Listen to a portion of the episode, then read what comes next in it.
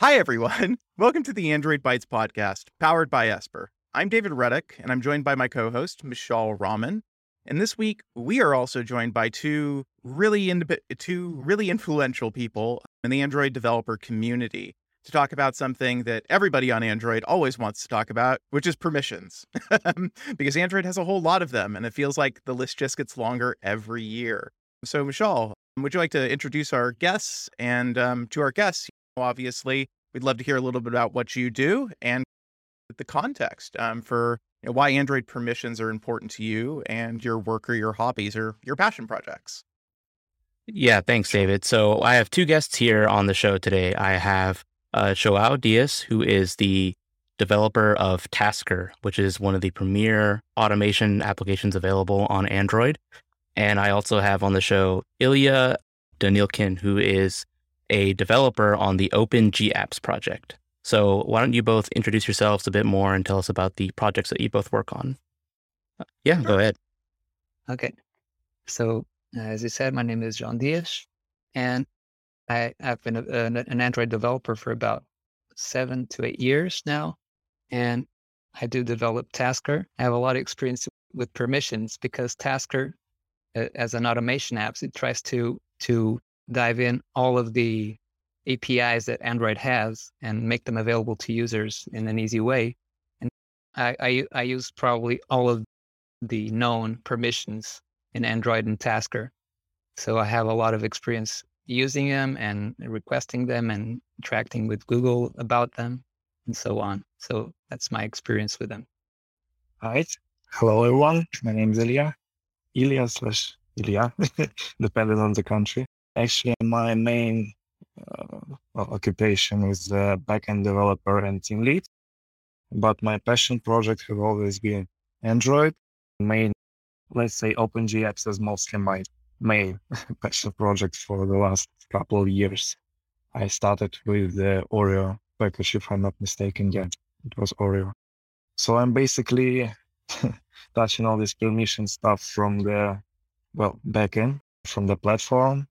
Basically, we manage them while building our packages in the permission scripts, which we have in the repo, and allowing even Google apps require permission. Yes. So basically, our scripts allow Google apps to run in the, bare bones Android, ROM. Yeah. So basically, GMS and other Google apps can run without any errors in Logcat and can be used by people to do even basic stuff like backup in your apps, logging into your account, etc. So basically the list is endless, and a lot of permissions are actually rather obscure.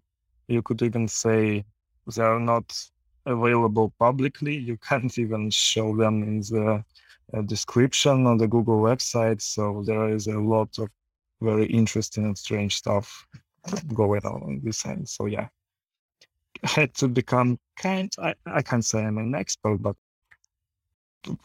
pretty gotten used to doing it by now, yeah. Great, thank you both for the introduction. So the reason I invited both of you onto the show is because both of you have experience dealing with application permissions on Android from an application developer's perspective in the case of João, and from a system perspective in the case of Ilya, because of your work on the Open GApps project. For a bit of background, if you're not familiar with how permissions on Android works, Android applications, they're contained within application package files, or APKs, and those APK files contain a whole bunch of stuff, such as applications code, resources, assets, etc. And most importantly, in our topic's case, the manifest file.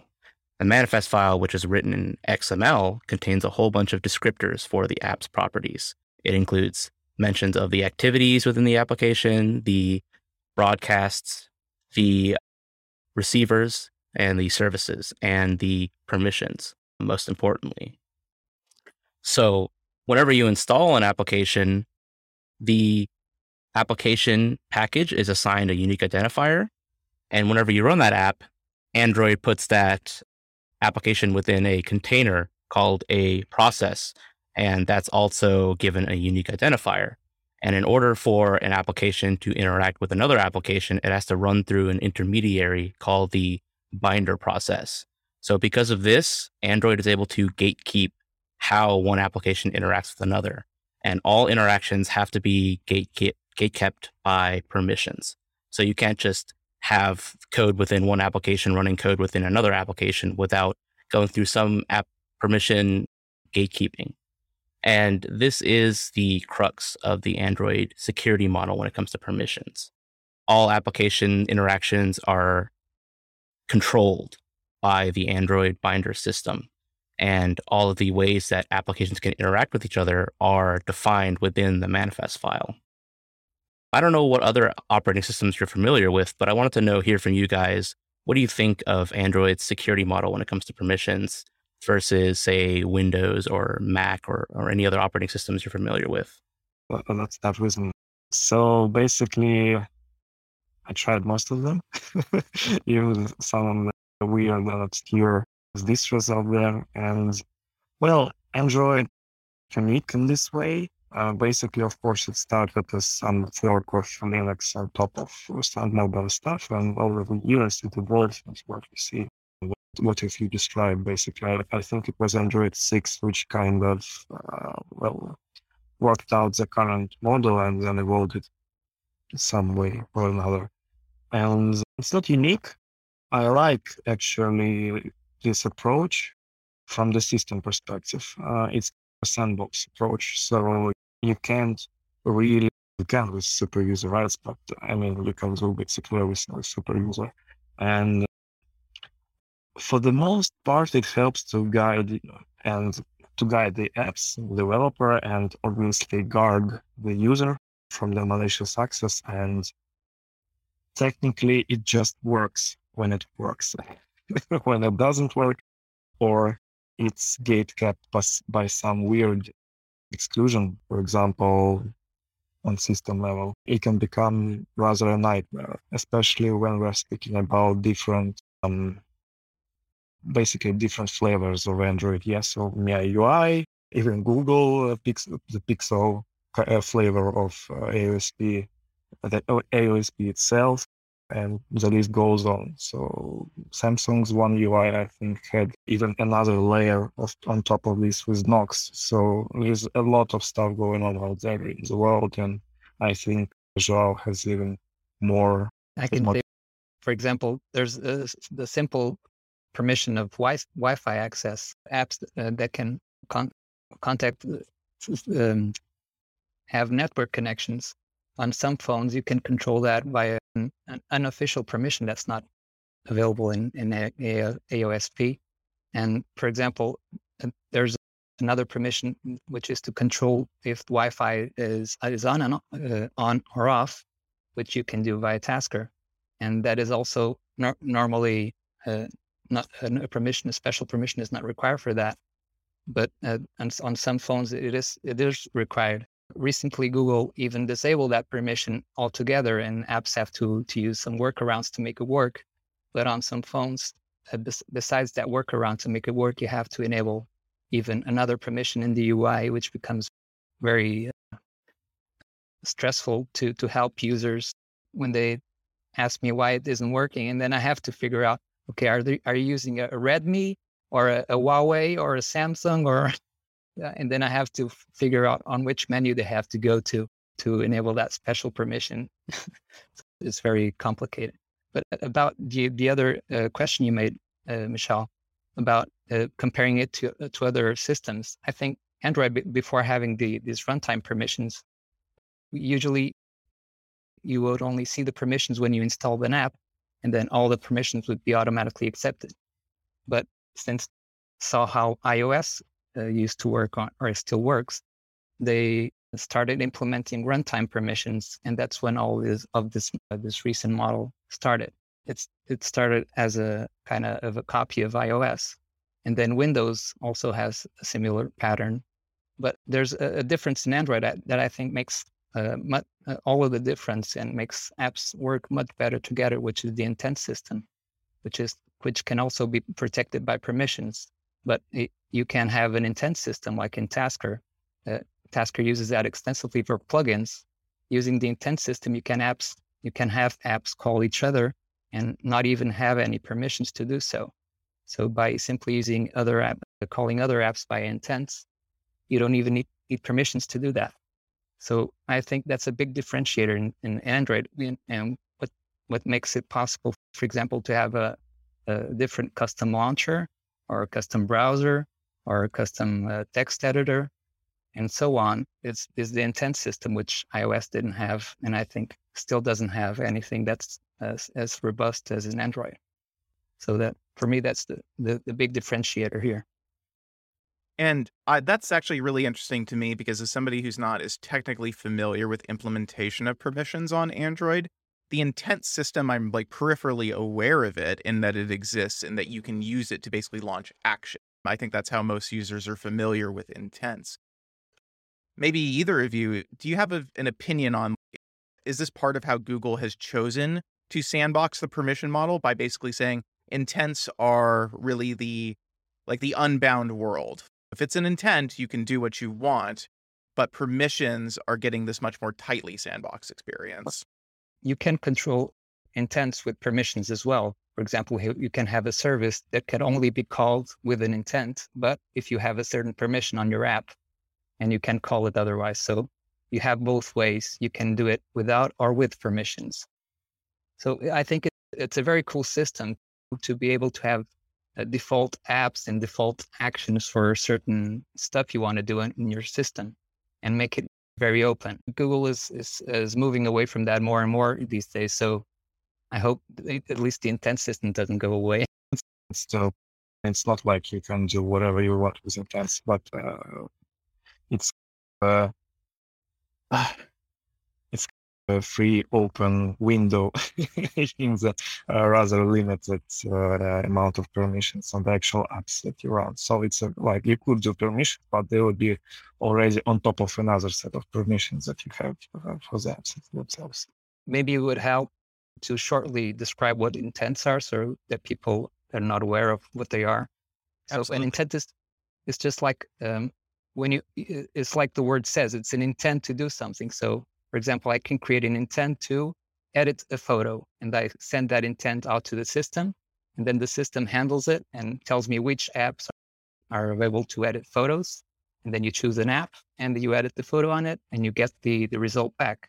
So you send an intent to an app, it processes it, does whatever it wants with it. It doesn't have to be a photo editor. For example, it can have Tasker receive that same intent and say that it can edit photos, and then you can do whatever you want with that image in Tasker, and then set it back to the original app with whatever stuff you did in Tasker. So that's basically it. You send an intent out, and then you can receive a result back. Which apps are available to handle those intents is up to you, is up to which apps you install. Yeah, and the available activities or the broadcast receivers, all those available component that you can interact with through intents, those are all defined within the manifest file. So it's actually pretty predictable about what you can and cannot do. Well, but all of them actually, and that's also sometimes I have some problems with that, because some users that don't understand that, for example, broadcast receivers can be created at runtime and not be shown in the manifest. And people always ask me which intents this or that app can accept, and I can't tell them because I didn't look at their code. And so, yeah, sometimes that's a problem with my users, but yeah, you can create broadcast receivers at runtime.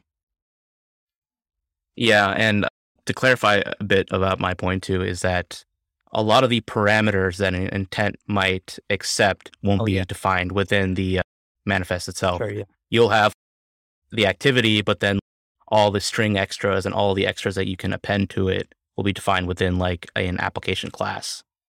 And yeah, it's really important for the developer of applications to remember to gatekeep certain intents or certain activities that they don't want accessible by applications they're not in control of. Because this is actually like a really common way for escalation of privilege vulnerabilities to arise, because permissions aren't being checked by the caller of an API. And you'll see this pretty commonly in Android applications. So even though Android has a pretty robust permission and privilege model, it's up to app developers and the system developers to actually decide when and where to use permissions to gatekeep certain APIs. Yeah, as an example, you could, for example, I could make an app that has the, let's say, the location permission, and then it exports a service that without any permissions that any app can call, that checks the permission and sends it back to the caller. So in effect, all apps on that device could check the user's permission if they knew that the app existed and that they could call that service. That's a fascinating example. Are there any kind of like in the wild vulnerabilities on Android that specifically have just used a badly written app, which is basically what this is, to leverage an exploit like that? So I'll actually give you a recent example. My friend and I discovered a loophole in the fabricated overlay API, which is an API that Google introduced in Android 12 to implement dynamic colors. It's the API they use to generate overlays that are enabled on the device after the system palettes are generated. But what we discovered was that ordinarily the caller of that API has to be the root user, has to have a super user access. But he discovered that if you call the API directly as the shell process, so like the ADB shell user, then you're able to access that API. And because there are other ways to basically get ADB shell privileges on Android, you figured out a way to basically on-device generate your own overlays, which is Google considers an escalation of privilege exploit, which is reasonable because there's a lot of things you can do to mess up your device or to overlay things you shouldn't be if you have access to that API. In Tasker, for example, I have to be very, very specific to what I export because, for example, the other day I was exporting the ability to get the current wallpaper from the phone and in a service. But then I remembered that maybe I shouldn't be doing that because I think you need a special permission. I don't know if for that one you need a special permission, but I've run into situations where I was exporting something out in the open, and then I remember, oops, I can't export this. The apps need permission for this, so I can't do that. So I have to be very careful because Tasker accesses anything, so I can just export everything I want to. I guess I have a question about that specifically. Has Google suspended any apps basically for being so brazen in terms of just being irresponsible about this? Would they consider it a Google Play developer guideline violation? I mean, open question. Yeah, I don't know the specifics of the policy that would not allow this. Knowing the theme of the policies that exist, I think that would be a violation. Yeah. Yeah, so there are certain permissions where Google, technically permissions can be granted to any application as long as if it's a normal type permission or the runtime permission and the user actually grants that permission to the application. And it doesn't matter what that application intends to use that data or that API for. It's allowed because they have that permission. So as long as it's something that's enabled by the API, then it's okay. But through Google Play policies, there are certain APIs and permissions that Google says, hey, you have to use it in this way, or we don't want you using this permission at all. One of the most infamous examples is the accessibility API and the permissions that are associated with that. For years, Google has been trying to restrict what applications can use those APIs because they're extremely powerful. And I know João has a bit of history with this in particular. So can you expand a bit about the accessibility API, what it can be used for, and why Google tried to restrict which apps can utilize it? Okay, so the accessibility API, as you mentioned, is super powerful. It can create overlays on top of your display. So, for example, it can create stuff that appears on top of your lock screen, on top of your AOD, on top of every screen you want, even on top of setting screens. So you can use it to mask a certain setting, for example. Make people click on stuff that they don't want to, that don't intend to. On top of this, you can be used to automatically click on the UI. So you can click stuff in behalf of the user. It can be used to read everything that's on the UI. So you can get the current text and images and everything. Get a screenshot of the, no, sorry, screenshot is another different API, but you can get all the text in the API and the UI. So you basically have access to everything. And it's a permission that until like about 2 years ago, I think, was not that, it said that apps could access the text on the screen and stuff, but it's a simple toggle. It was a simple toggle. And now apps are required to say exactly what they can access and cannot access with that toggle. But apps can still say what they want. It's not that it's not that hard to say what you want and then do something else. Nobody's checking the code for it. Yeah, it's super dangerous to get that permission most of the times. If you don't trust the app, well, you can trust Tasker. It won't do anything on your behalf if you don't want to. So don't stop using that. But other apps, you might be careful. Yeah. So as a user, you do have a lot of control and the ability to audit what permissions an application has. Before installation, you can check what permissions an application is requesting on the Google Play Store app listing page. After you install it, you can go to settings and look at the permission manager list to see what runtime permissions are requested. You can go to the privacy dashboard and see how often an application is using a certain permission. Android 12 even introduced some indicators in the status bar that tell you when an application is actually using certain features like location, camera, and microphone. So there's a lot of access that control, I'd say, that Android gives to the user when it comes to managing an application's permissions. On the other hand, there are a lot of permissions that are only accessible to pre-install system applications that the user has absolutely zero control over. And that's one area where I think it's underexplored from a security perspective, because what applications are installed by the OEM is completely up to them for the most part. They could install their own applications, which I guess you'd assume are safe because they're selling it directly to the user. And they can also install third-party services. And often they don't have the source code to that, so they don't know what's in it. So I'd like to ask Ilya a question about, can you explain how these kind of privileged permissions are granted to pre-install applications and what kind of stuff can be done with them? Yeah, sure. So basically on top of the permissions that the user has the control over, which you described already, they are called differently in different ways, and even Google in their source code calls them differently. They are called privileged or also signed. Signed permissions, yeah. So basically what that means is that on the system level, you described in markup language, basically an XML file, which contains a list of apps, their full system name, com, et cetera, and which permissions are explicitly allowed or even more so explicitly granted, like from the first boot to any app on your system. Signed apps are a bit, special in this way. So basically two apps should share the same certificate in order to execute the permission, which is specifically required by the other app. But still on the system level, you could just write wherever you want system app, which you provide with your ROM, or in our case, Google app package, for example. Yeah. And system will just accept it as long as it's described in the manifest, as long as it actually uses it, as long as the code provides it. There are some checks on the system, but basically you could just place an XML file into the special folder in etc partition, and it will just be accepted. We had few examples of this special behavior, let's call it that way.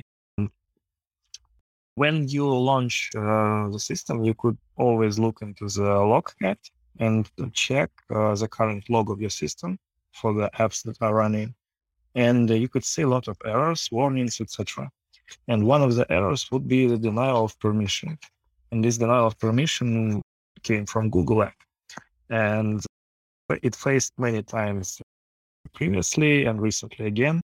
Basically, it was a permission for the Google messaging service, Google mobile service, a GMS package, to set the configuration of the device. You could think, well, Google sets up my device from the cloud. It's natural to allow this permission and more than that, allowed by default. But actually, no. In the case of most custom ROMs, which you run on your device, the remote permission, which is set up by Google, let's rephrase it. This permission allows Google to basically rewrite your configuration for your ROM from the cloud. For example, you have two devices, an Pixel device and Huawei device. And your main device, for example, is the Huawei one, and you restore the Google account on top of your Pixel. Permission is allowed and is run on top of your custom ROM. It could have, well, unpredicted results. For example, if you run Lineage OS, you could basically fully disable the trust system and the dashboard which Lineage has. Just because Google restored the backup of your config, applied it on top of your custom ROM, you have to basically do a clean install, not restore your system, and try some other ways to restore your account. So, of course, you could somehow circumvent that, but it's just an example of one permission which could basically ruin your whole custom ROM setup just from restoring your account. And there are a lot of different examples, different permissions, from simple ones as, read calendar, record, read storage, external storage, read, write, etc. There is a very big list of these permissions, and they're basically public. You could go to the Android source code, look up PrivApp, private app permissions, and you'll get this XML file with a description which apps require which permissions by Google's design, of course. And it turns out that Google apps do not require all of them to run. So they are nice to have, but not must have. And for example, this one, which I described earlier with the configuration, is actually nice to have. It doesn't have to be present on custom ROMs. And this was one of the exceptions which Open GApps team made when the configuration files were combined for the Open GApps package. Yeah, it's one of the cases. Yeah, the way Android works is that there are certain APIs and permissions that can only be granted to system applications. And because of that, if you wanted to, say, have full control over what goes on your Android device and you were to buy a commercial device off the shelf, you just would not have access to those permissions because whatever was pre-installed are the only applications that have access to that. So if you wanted to, say, create an application that uses some special PrivApp permission on a commercial device, you would just have no way to do it unless you were to unlock the device and flash your own firmware, which is exactly what Esper offers. David, can you tell us a bit about the kinds of services It's interesting because, Ilya, when you put it that way, some of the things that we have to think about when we work with customers, because we basically help them create a custom firmware image. That's what we're doing. So even though it's a highly genericized product we offer, there are little tweaks and changes they have to make depending on hardware target, depending on what applications they want to run. The way we get involved with permissions is that, so we use the device owner architecture in Android to be able to do most anything we want. And then we also can do, I don't know how it plays into permissions, but we can send, add a JSON file to a device and actually deploy a JSON using device owner in the field, so we can change the configuration on the fly, some of which I think is probably down to the way Android is architected around device owner permissions, which is something that I technically don't have a whole lot of knowledge about device owner as a topic specifically, but it does, based on what we've been talking about here, this is intrinsically related in the way that Android applications talk to one another and the way the system chooses to let them talk specifically to hardware on the device or for the camera or microphone, for example. If you're doing a commercial device and the camera never needs to be used for anything, you probably just want a global off switch for that permission. And you can code that in, and we do. So we can just tell the customer, or you want to disable USB peripherals. You want nothing to ever be able to use a USB permission. Same sort of thing.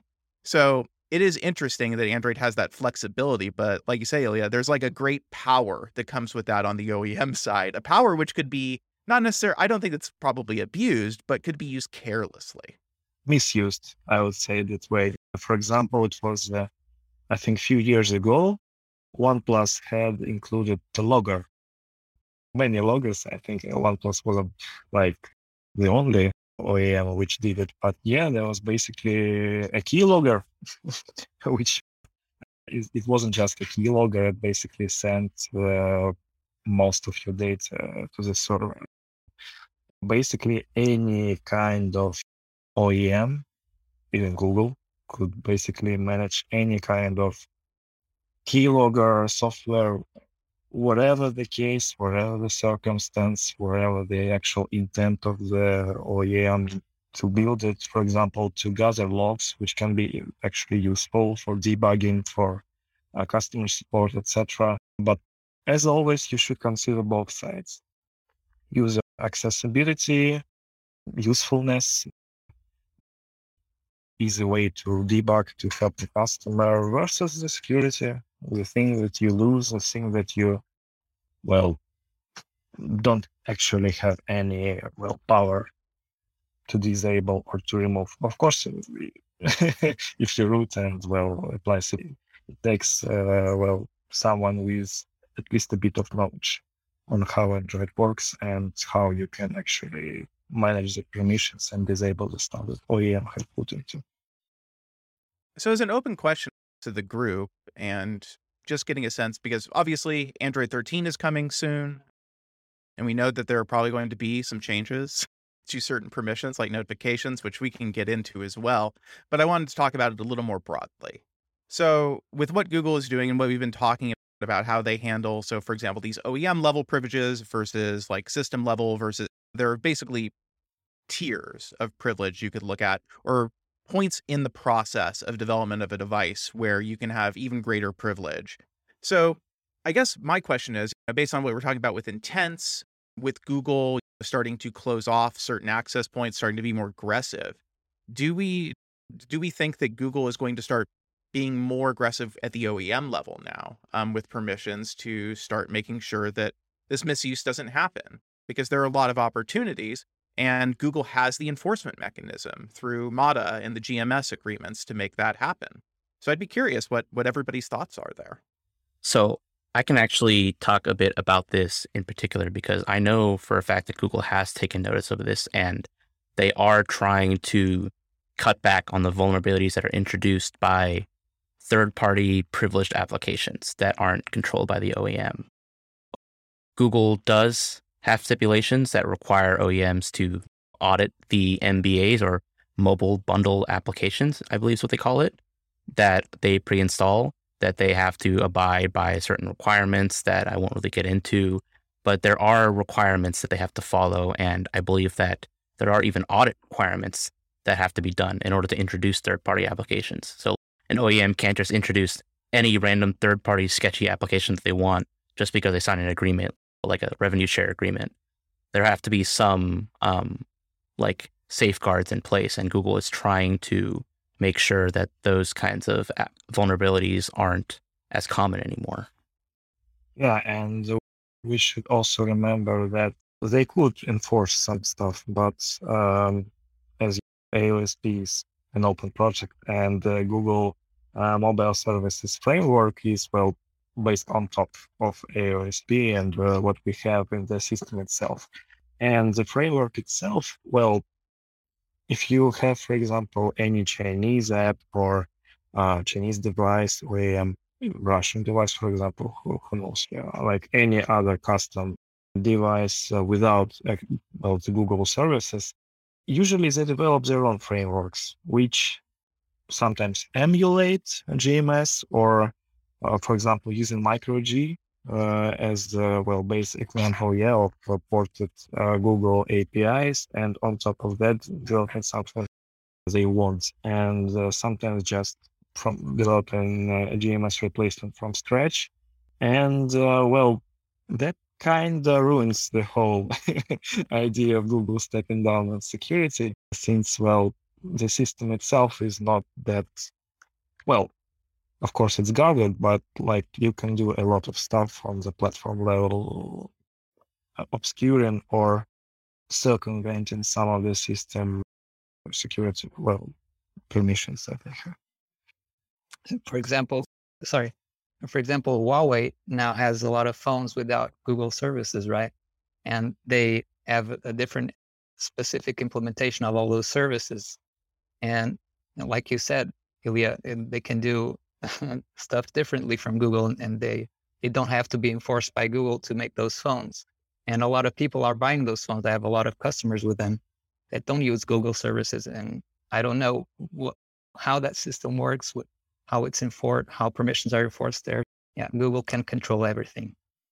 And I think that's actually a perfect segue to this Android 13 permissions change that we alluded to, which is actually, in my opinion, this comes from China, because for years, OEMs in China have shipped Android phones like iOS and that notifications are not granted out of the box. Huawei was very annoying for this for years in markets like Europe, because it was so different than the standard Android experience. But now it looks like Google is going to do this, which to me is a little crazy. That was like a huge differentiating feature for the platforms. And Mishaal, I am hijacking your question here, but I know we'd be really curious to think what would both of you think about that change.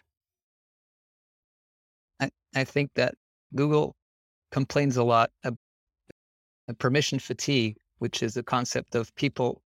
If they see a lot of permissions for something, they will just accept everything and don't think about it. And they, for example, something as simple as clipboard access, they simply stopped giving apps permission to access the clipboard, and there's no runtime permission, no special permission, nothing. Apps simply can't access the clipboard unless there are a keyboard app, the active keyboard app. And with this, they're introducing a new permission for something that I never heard anyone complain about it. You can simply disable notifications for an app if you want. So what's the problem of receiving a few notifications and just disable them? And where's the permission fatigue now? I don't understand why this is different. So why remove something as basic and critical for apps? For example, Tasker uses clipboards for a bunch of stuff. Many people use clipboard access and complain when it's not working. And that was completely removed from Android with no runtime permissions, and something as basic as a notification that you can simply already disable. And there's a whole framework of the notification categories that you can disable certain notifications and leave others enable. So the control's already there. I don't understand why there's the need for a new runtime permission. My thoughts on that are somewhat same. Actually, I dislike the approach that Google took with the whole notification area. It's great to have, well, extended controls on which app can run notification, how does it show it for you, granular control on which sound does it make, should it vibrate, etc., etc.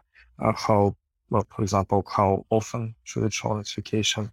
But as a user, not power user, just a user, most of the people don't even know they could go into the settings, find the app they need, go through the few menus, and this is Google device or AOSP, basically, yeah, that's 2, 3, 4 ways, or 4 steps, to get into the specific app that you need and to set up this specific notification setting for this specific app.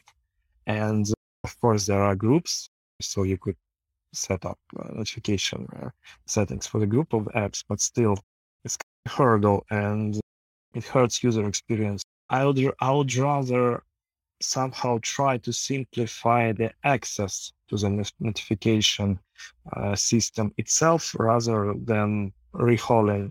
Since I agree with João, I think it's good enough right now. But still, well, making it, for example, opt-in rather than opt-out could be also a great way of, well, managing notification spam, let's call it this way. But I'm afraid that most of the developers will just adapt as they always do. This means in both in positive and negative way. meaning that, well, in negative ways, they could just run an endless in-app notification, which is not actually a system notification, just a frame in the app itself saying, allow this notification, allow. They could do basically anything and make your life miserable until you enable the notification. I had this kind of experience from some of the apps which I used, and it's painful. So yeah. It's very common on iOS.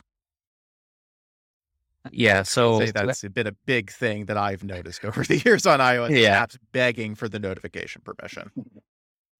I would just Google to add to this. Oh, sorry. Oh no, go ahead. I would just to add to this. People are very often unaware that you can simply long click a notification and disable it right there in the notification bar. So maybe all it took would be for Google to add a small notification on top when an app sends a notification for the first time. You have some kind of indication that it can be disabled right in the notification. And then if people are aware, that can be disabled very easily without having to go into system and then apps and then notifications and etc. You could simply do it from the notification bar.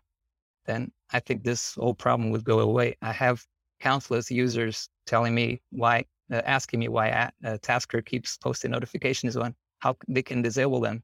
And then when I tell them that it can simply long click the notification, they often get surprised that it's that simple. I would say that Google misses the whole point of the web with the onboarding.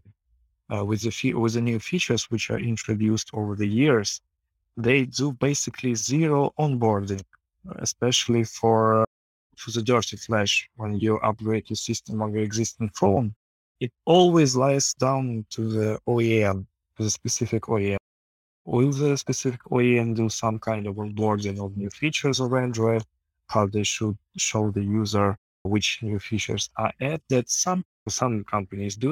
I'd say most of them even doesn't write about it, or they could just write a small line of changelog in the latest update, and that's it. So basically, I'd say the onboarding experience sucks. Explains it.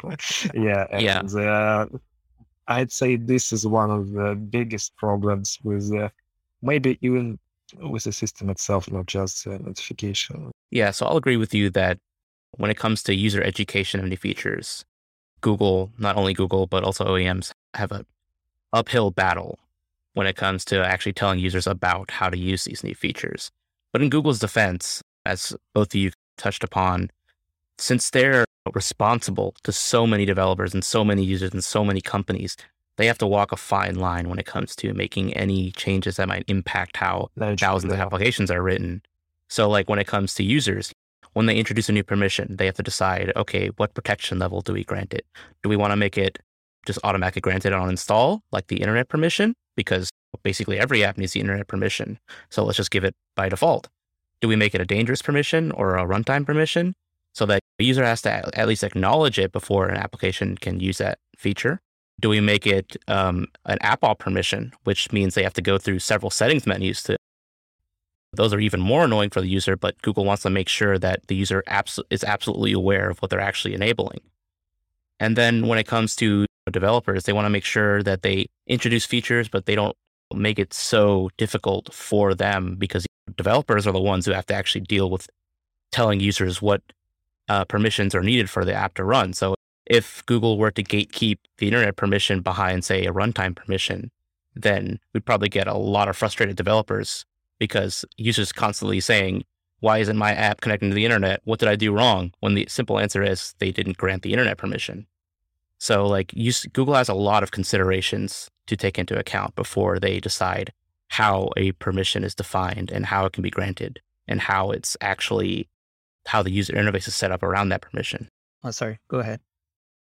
I think that, so we're getting a little long here, but I do want to get to one more thing here, and that Mishaal touched on, which is interesting to me, which is the app-op permissions, which are really the not quite super user, you need to be very careful with this permissions, let's call them.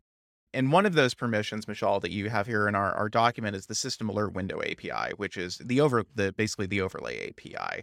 It's a very powerful permission in Android. It's one that like you would never have on a platform like iOS. iOS just would never trust a developer with that kind of functionality. That's not how they've architected it, and I don't think that's their philosophy.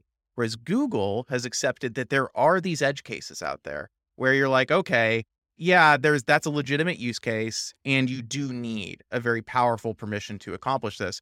And I'm sure, João, you especially have a lot of experience with this set of features because they really are getting deep into the function of the OS. Yeah. I would just say that I don't actually agree with that last statement that you said, that Google thinks this permission is necessary. They're trying to get rid of it, actually. And they introduced a new Bubbles API for notifications because apparently they think that system alert windows are mostly used for example, Facebook Messenger used Bubbles for a long while now, and for messaging purposes. So you click the bubble and then the conversation appears. And they tried to replace that with the Bubble API for notifications. So every app can now create that without having that special permission. But they realized, or they don't want to realize, that permission is used for a lot of stuff, a lot of different stuff. For example, you can have, I don't know if you're aware of those Samsung devices that you can have a little bar at the right that you can swipe, and then you get a list of apps, and you can do that with that permission. And so for example, in Tasker, you could create an overlay and a transparent overlay that would do exactly the same. And you can use it for a million different things, but Google is trying to get rid of it. And Android One, how's that as special light version of Android Go? Android Go, it doesn't have that permission, for example. So they're really trying to get rid of that. So I think Google is trying more and more to go to the Apple side of way of doing things. And they are deprecating stuff that was there from Android 2.0, for example. They're taking away all of these freedom stuff we used to in Android, and all of these special permissions that we're used to open up the platform and give users a lot of choice and customization are more and more being taken away. And that's a problem for, at least for, in my view, because users will stop having a custom device, a device where they can do anything they want. They will have a much more limited device. So just to play devil's advocate, a brief defense of Google, because touches upon a valid security concern that many enterprises might have with these permissions. I know, like, among tech journalists, among power users like us, whenever you see, oh, this new banking Trojan is out and it uses so-and-so permission to do this, you roll your eyes, you're like, okay, what kind of like person would go and install this obviously sketchy app and install these obviously dangerous permissions that lets them do this? So us is obvious, but to the average user, they don't fully understand that granting an app accessibility permission allows them to do all of the things that you mentioned before, Ilya, or that granting system alert window allows them to create an overlay on top of pretty much everything.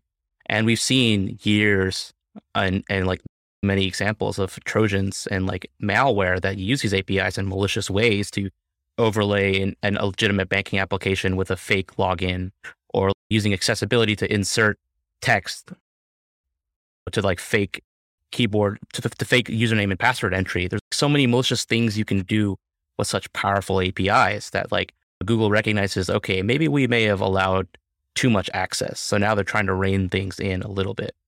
And it butt heads with developers who have already implemented innovative features using these APIs. And that's unfortunately the dance that Google is having to do to work with both cases, to implement security and still allow for innovative features to be made.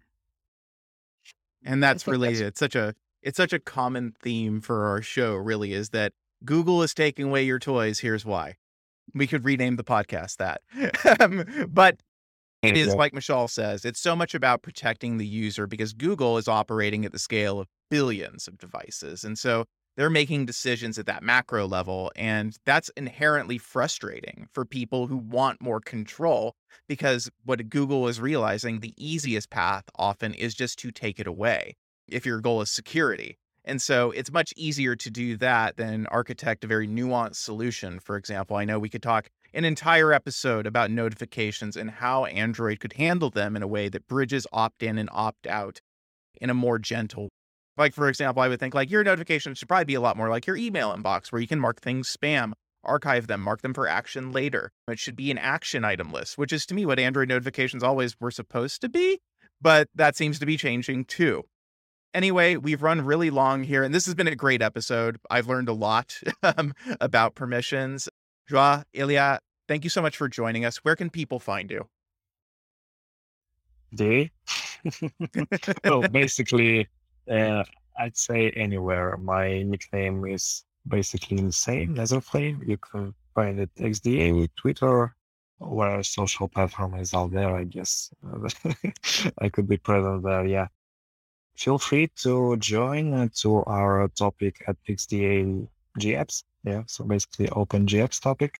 We are not as active these days as we used to be. There could be even a special topic for the open packages for Google Apps in the future, but still.